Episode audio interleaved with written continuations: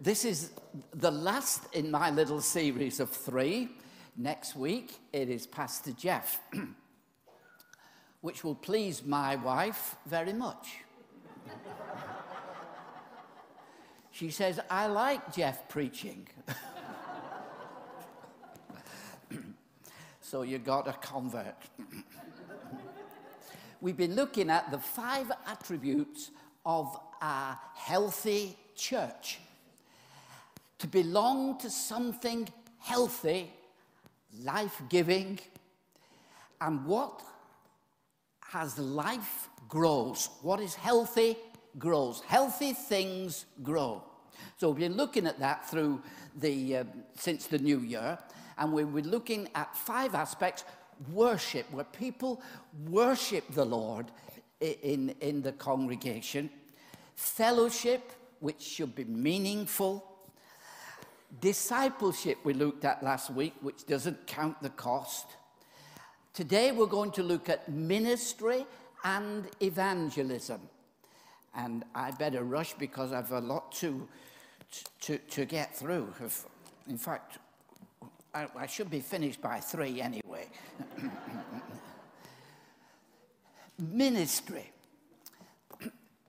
Um, in the 80s, I used to go each year to uh, a great church in New York called the Rock Church. And uh, oh, they were, they, were, they were wonderful in those days. And there was a chorus that we were singing in England called I'm Going to Stay Right Under the Blood, where the devil can do me no harm. And I taught them this chorus when I was out there. Well, they loved it. They sang it and sang it and sang it and sang it some more. I took a little tape recorder with me to, so I could, I know they were famous for singing and stuff, so I took it so I could tell the old folks back home what happened here. Well, I kept switching it on and off. they loved it there was such joy in the meeting. Re- they, they, used to get a lot of people from the shows and people like that in, and uh, you'd see them in church on Sunday, then see them on the telly on Monday.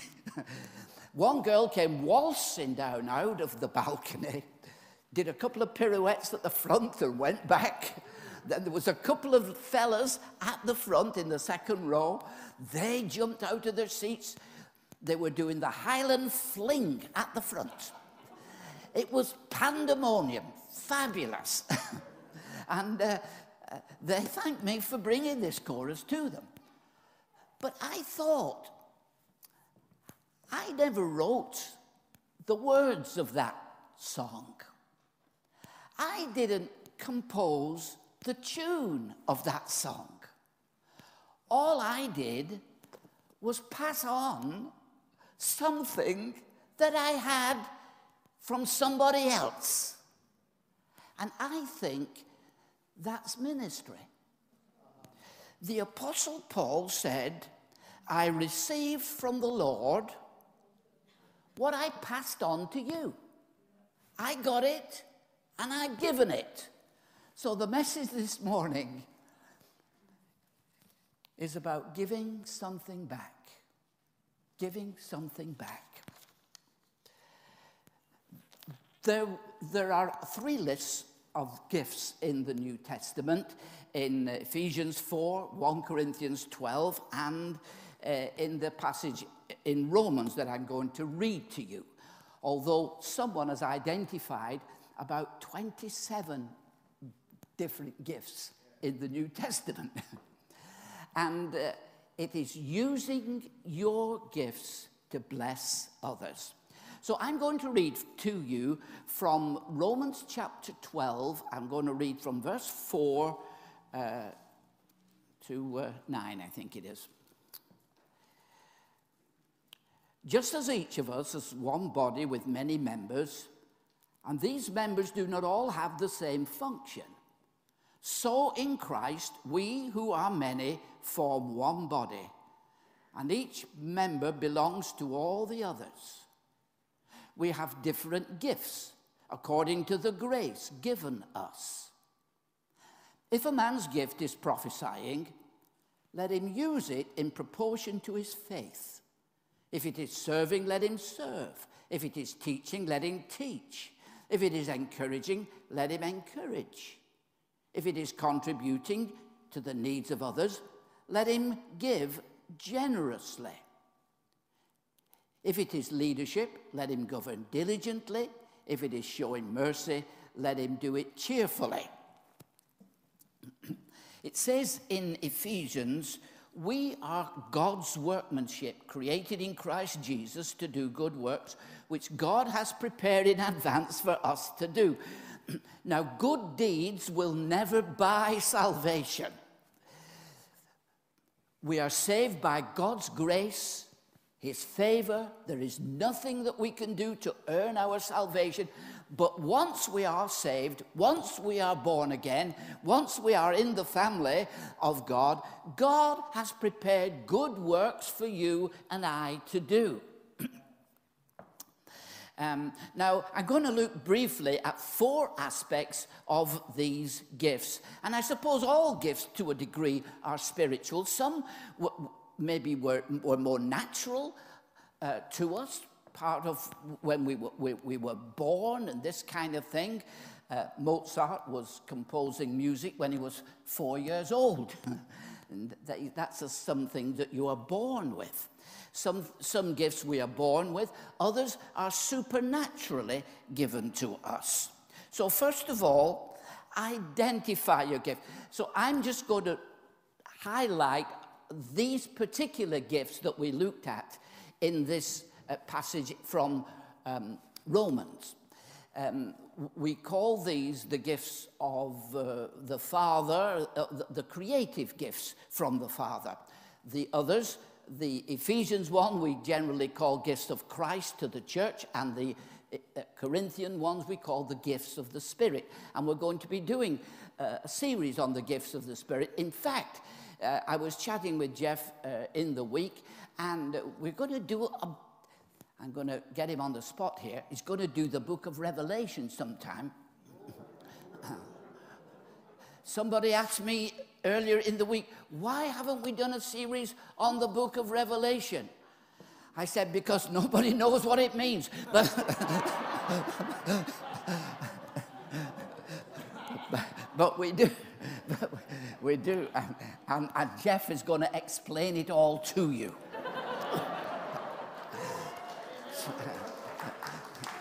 so, so you have nothing to worry about. So, some of these gifts if it is prophesying, prophesy according to the proportion of faith. What is prophecy? The, prophecy is the ability to receive messages from God and to communicate them to others.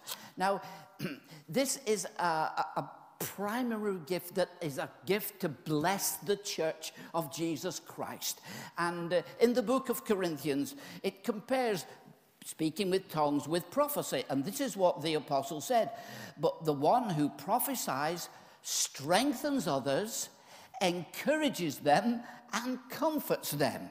He said, A person who speaks in tongues is strengthened personally, but the one who speaks a word of prophecy strengthens the entire church. And of course, we're, we're, we're told in the Bible to covet to prophesy that we might bless the church and strengthen one another and comfort one another. Now, comfort in, in the Bible, um, it's not really like you would think of a mother comforting a child that's fallen down and said, there, there, there. Sometimes comfort is a sparing on. I understand the, the, the Bayeux tapestry of William the Conqueror. William has a sword and he's uh, putting this sword to the rear end of his soldier. And the word is, William comforteth his soldier. it's the old English word. It means to spare on, get going. and prophecy builds up, strengthens, encourages, and spurs us on. Hallelujah. What a great gift. Then the, the gift of service, the ability to identify unmet needs involved in a task related to God's work and to make use of available resources to meet those needs. Jesus said, I am among you as one who serves. He took a towel on the, the, the, night of the Last Supper and a bowl of water, and he washed the dirty feet of the disciples. Service. People have a lovely way of serving. People just do things. And we think of the, the folks that you can't see at the back Dave and, and Anna and uh, Matt and Peter and, and uh, uh, Phil and the others who do the technical side of the church. They serve us. And we're grateful for that ministry, aren't we? Hallelujah. And people who just put the chairs away or just do things, they just serve you. um, people who do the shopping for other folks, make people, make meals for folks just to serve somebody. And some folks are really good at this. They're great ones at serving. Then there's teaching. Um, it's the ability to communicate information relevant to the health and ministry of the body of Christ in such a way that others may learn. I've told you, Jeff is a great Bible teacher. My wife likes his, his preaching. I, you know, there's no accounting for taste, but. then there are those who teach in the children's ministry to communicate wonderful biblical truth in a way that kiddies can understand. And how many of us have been grateful for wonderful Sunday school teachers in the past who have taught us the ways of God, just to be able to teach somebody the ways of the Lord and to make simple things, to make complicated things easy to understand. and that's the, the idea of good Bible teaching. And then there is exhortation. That is the ability to minister words of comfort, consolation, and encouragement uh, in a way that makes people feel better and they are helped. Um, Barnabas was called the son of consolation. He was a great encourager. How many of us need a word of encouragement from time to time, don't we? think three of us, yes. Wonderful.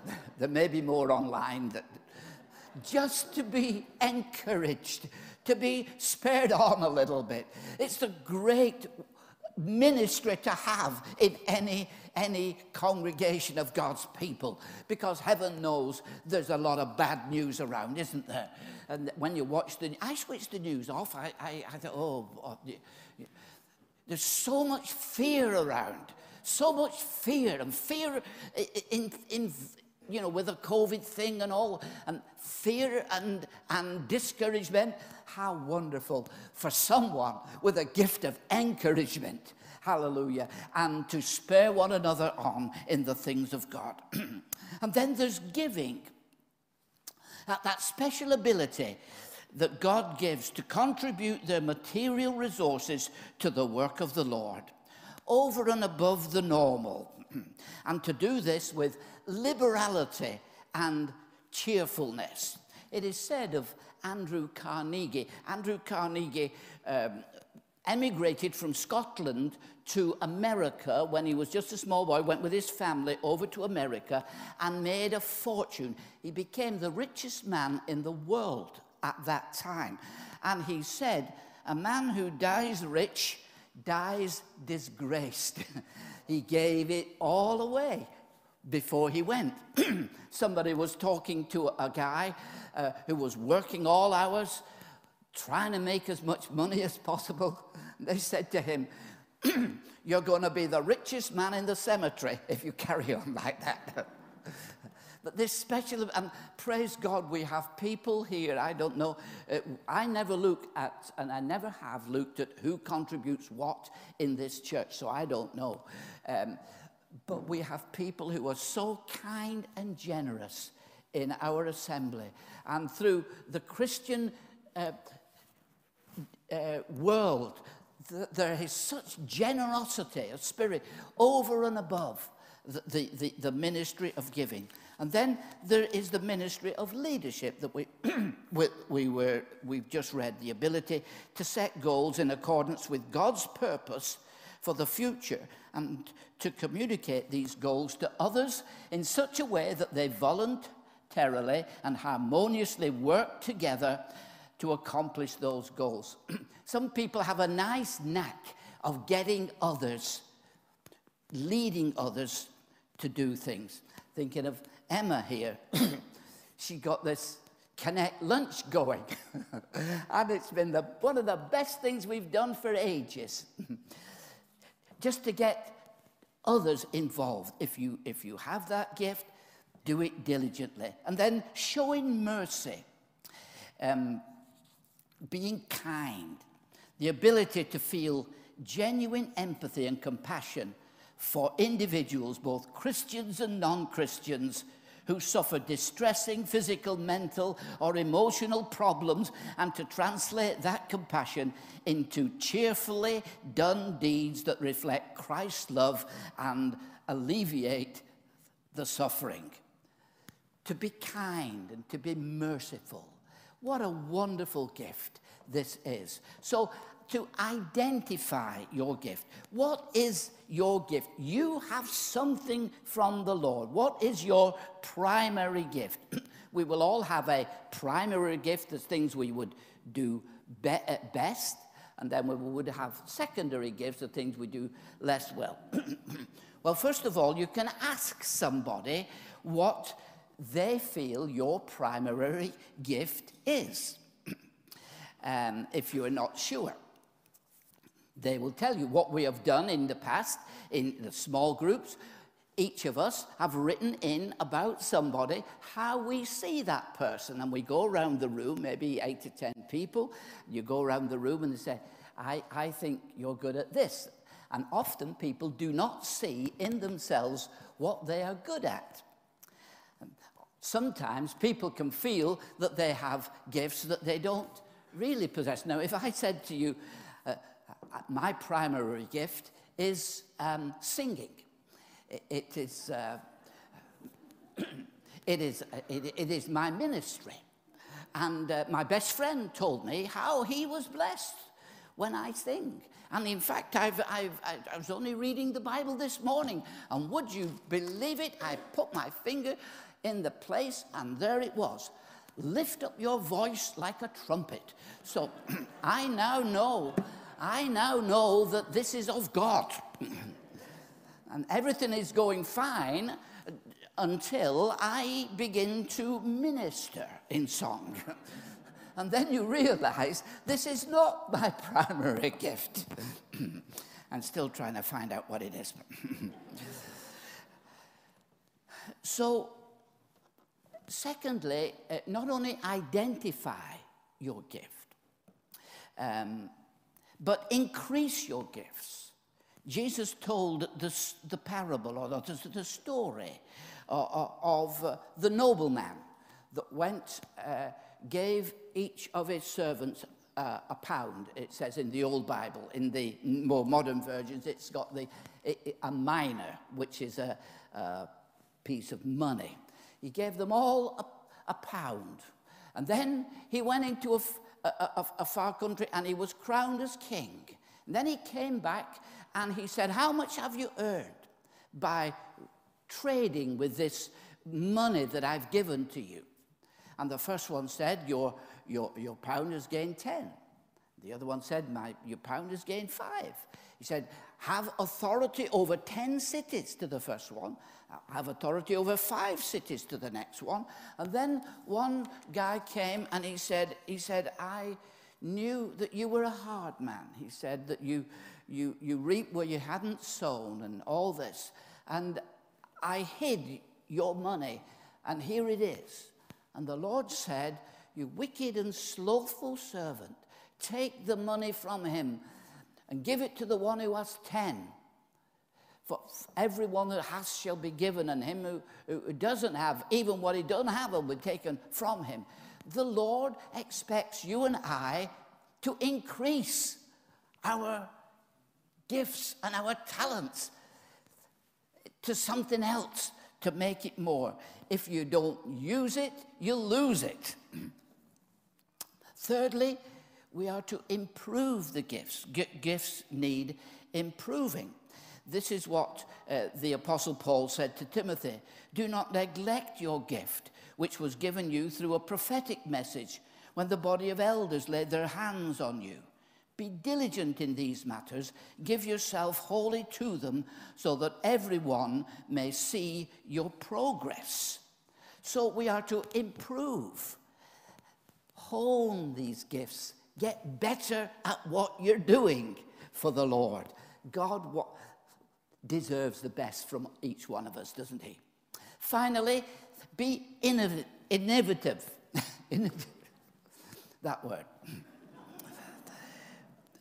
It means to invent or begin to apply new methods or ideas to your primary gift. uh, if for some reason you can't use your primary gift for anything, do something else.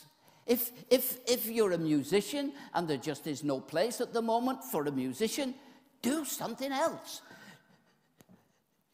Use what you have for the Lord. Don't sit around and do nothing, but use what you have for the Lord. Um, so, giving something back, the apostle said, I owe a great debt to you and to everyone else both to civilized people and uncivilized alike, yes, to the educated and uneducated alike. So, to the fullest extent of my ability, I'm ready to come also to you in Rome to preach God's good news. I don't mind the long roads traveling on a donkey with robbers round the next bend because Christ has given me so much that I want to give something back. David said, What shall I render to the Lord for all his mercies to me? I will take the cup of salvation, call on the name of the Lord. What you have might seem very insignificant to you, but if it's in the hands of God, it can be so vital and so wonderful. Moses had a rod, God used it. Samson had a jawbone, and God used it. David had a sling and five stones, and God used that. The little widow had a pot of oil, and God used that. The little boy in the New Testament had five loaves and two fish, and the Lord used that. the widow in the temple had two copper coins, and she put them in the offering, and God used that. Everything that we have, if we bring it to the Lord, it becomes a ministry to others. Lastly, Evangelism is a sign of a healthy church. to fulfill the command of Jesus to go and tell people. Now, I'm not a, a natural evangelist. I, uh, um, I talk to people about the Lord and uh, invite folks along to the meetings. Um, when we, we have events here that uh, you can invite guests along to. We had one just before Christmas called Winter Wonderland, and it was an event to, to invite guests along, and I invited six people or so along. One person turned up, but at least one showed up. And there's nothing I like to see more than people finding Christ as their Lord and Savior. Isn't it wonderful when people come to know the Lord? They pass from darkness to light, from the power of Satan to God. They're transformed and changed. You see, God loved the world, He loves people. Cares about people. He loved the world so much that he gave his only begotten Son, that whoever believes in him should not perish, but have everlasting life. We have something absolutely wonderful when we, are, when we know the Lord and, and, and we're saved. Paul said, I'm not ashamed of the gospel, for it is the power of God to salvation to everyone who believes.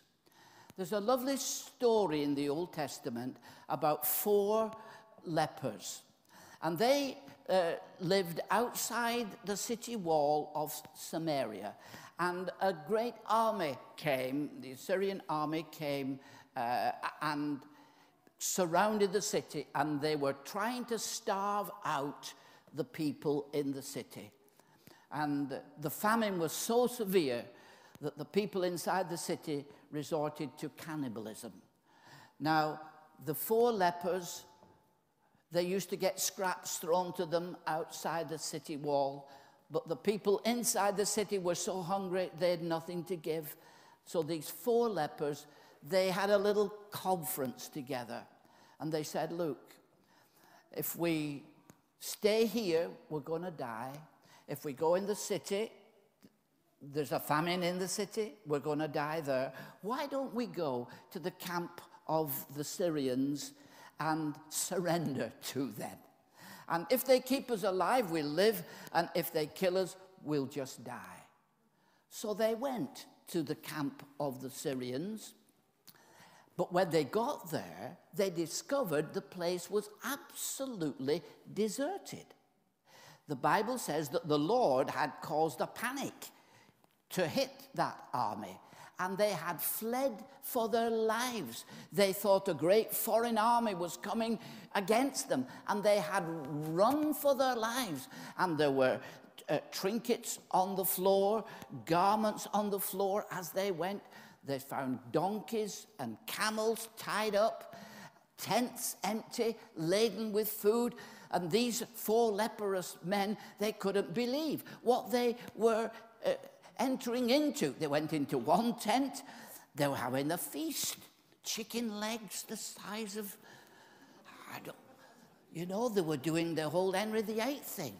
Uh, and steak, I don't know whether they had steak and chips or not, but they had a feast, honestly. Death by chocolate.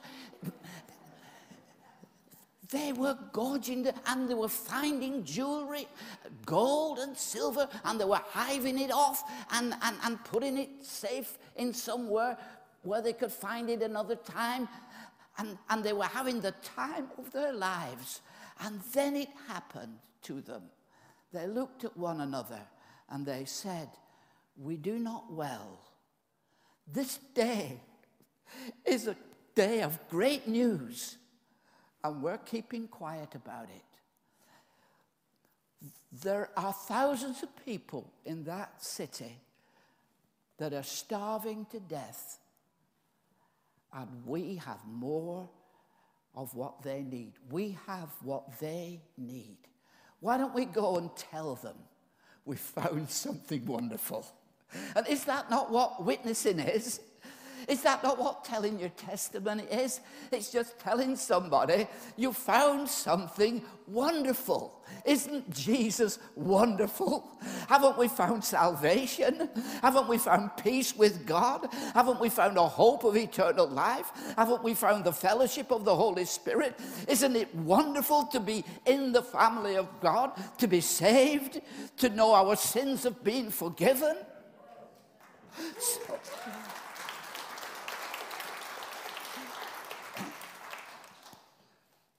wouldn't you love, wouldn't you love thousands of people to know the peace and the joy that comes through Jesus? Every time I look over, if I'm driving in the car, see lots of houses and stuff, say, oh Lord, I'd love these people just to come to know you. I had a very strong, I'm, I'm loath to call it a vision.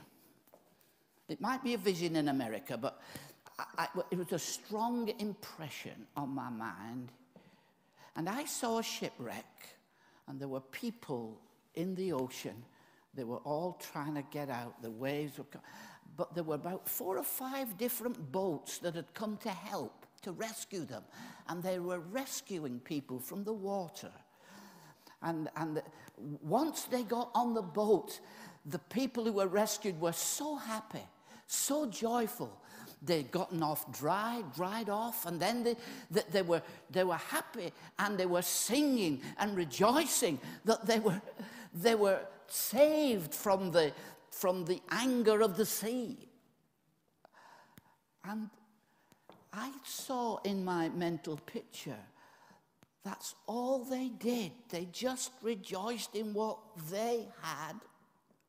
And they forgot that there were others who hadn't been rescued yet. They too needed to be saved. People need the Lord. People need the Lord. And you and I have been commissioned to help them find the Lord. And we're doing an alpha course now. We're doing things. You can, you can at least tell your testimony. Tell people what you were like before you met Jesus. Tell them how you met Jesus. And tell them what changes the Lord has made in your life. Just to share your testimony is a very powerful thing. And as I said to you, um, I, have invited folks to come. I think to invite somebody is successful. I used to think at one time success was if, if I invite somebody to church, they come to church and they get saved, that's success. No, success is asking. Success is sharing a word for the Lord. That's success. God is looking to you and me to be like these four leprous men. They, they weren't very big in the world's estimation. All they did was say, they knocked at the city gate. They said, Would you tell everybody in the city there's enough food for everyone back there? And the wonderful thing is, there's enough salvation for everyone in Christ Jesus. Hallelujah. Jesus called Matthew, with this I'll close. Jesus called Matthew from the tax office. And then Matthew did something that I think you and I can do as well, easily. Matthew made a great feast and he got all his workmates in to the feast and he invited Jesus in and his disciples. It was a ministry of mingling. Invite some of your neighbors or your friends, maybe a couple, and a couple of Christians as well. Be selective with certain Christians. Just a word of caution. and just let them mingle. That's what Matthew did. He invited all his workmates and he invited Jesus to a banquet. And it's nice. You can just walk across the room. You can just be easy in somebody's presence. Amen. I want to, I've finished now, but I want to ask you to do something odd. Are we up for oddness? I want you. I don't, I don't have got the nerve to do to take your shoes off.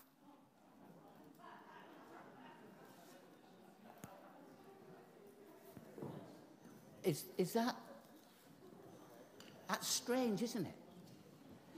Well, you've got a strange preacher, so if you can, if you, if you, if you're bad at bending, don't worry, just look at your shoes.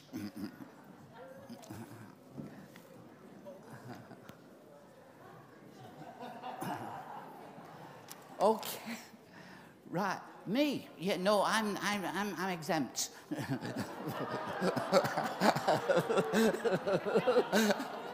oh, honestly, you can't get away with anything at our house. I'm.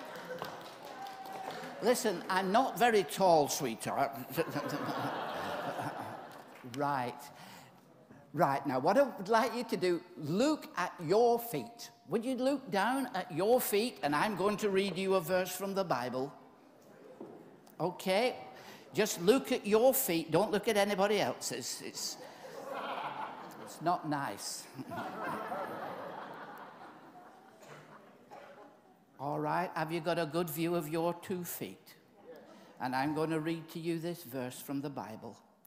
How beautiful on the mountains are the feet of those who bring good news, who proclaim peace, who bring good news, who proclaim salvation, who say to Zion, Your God reigns. Hallelujah. Amen. Well,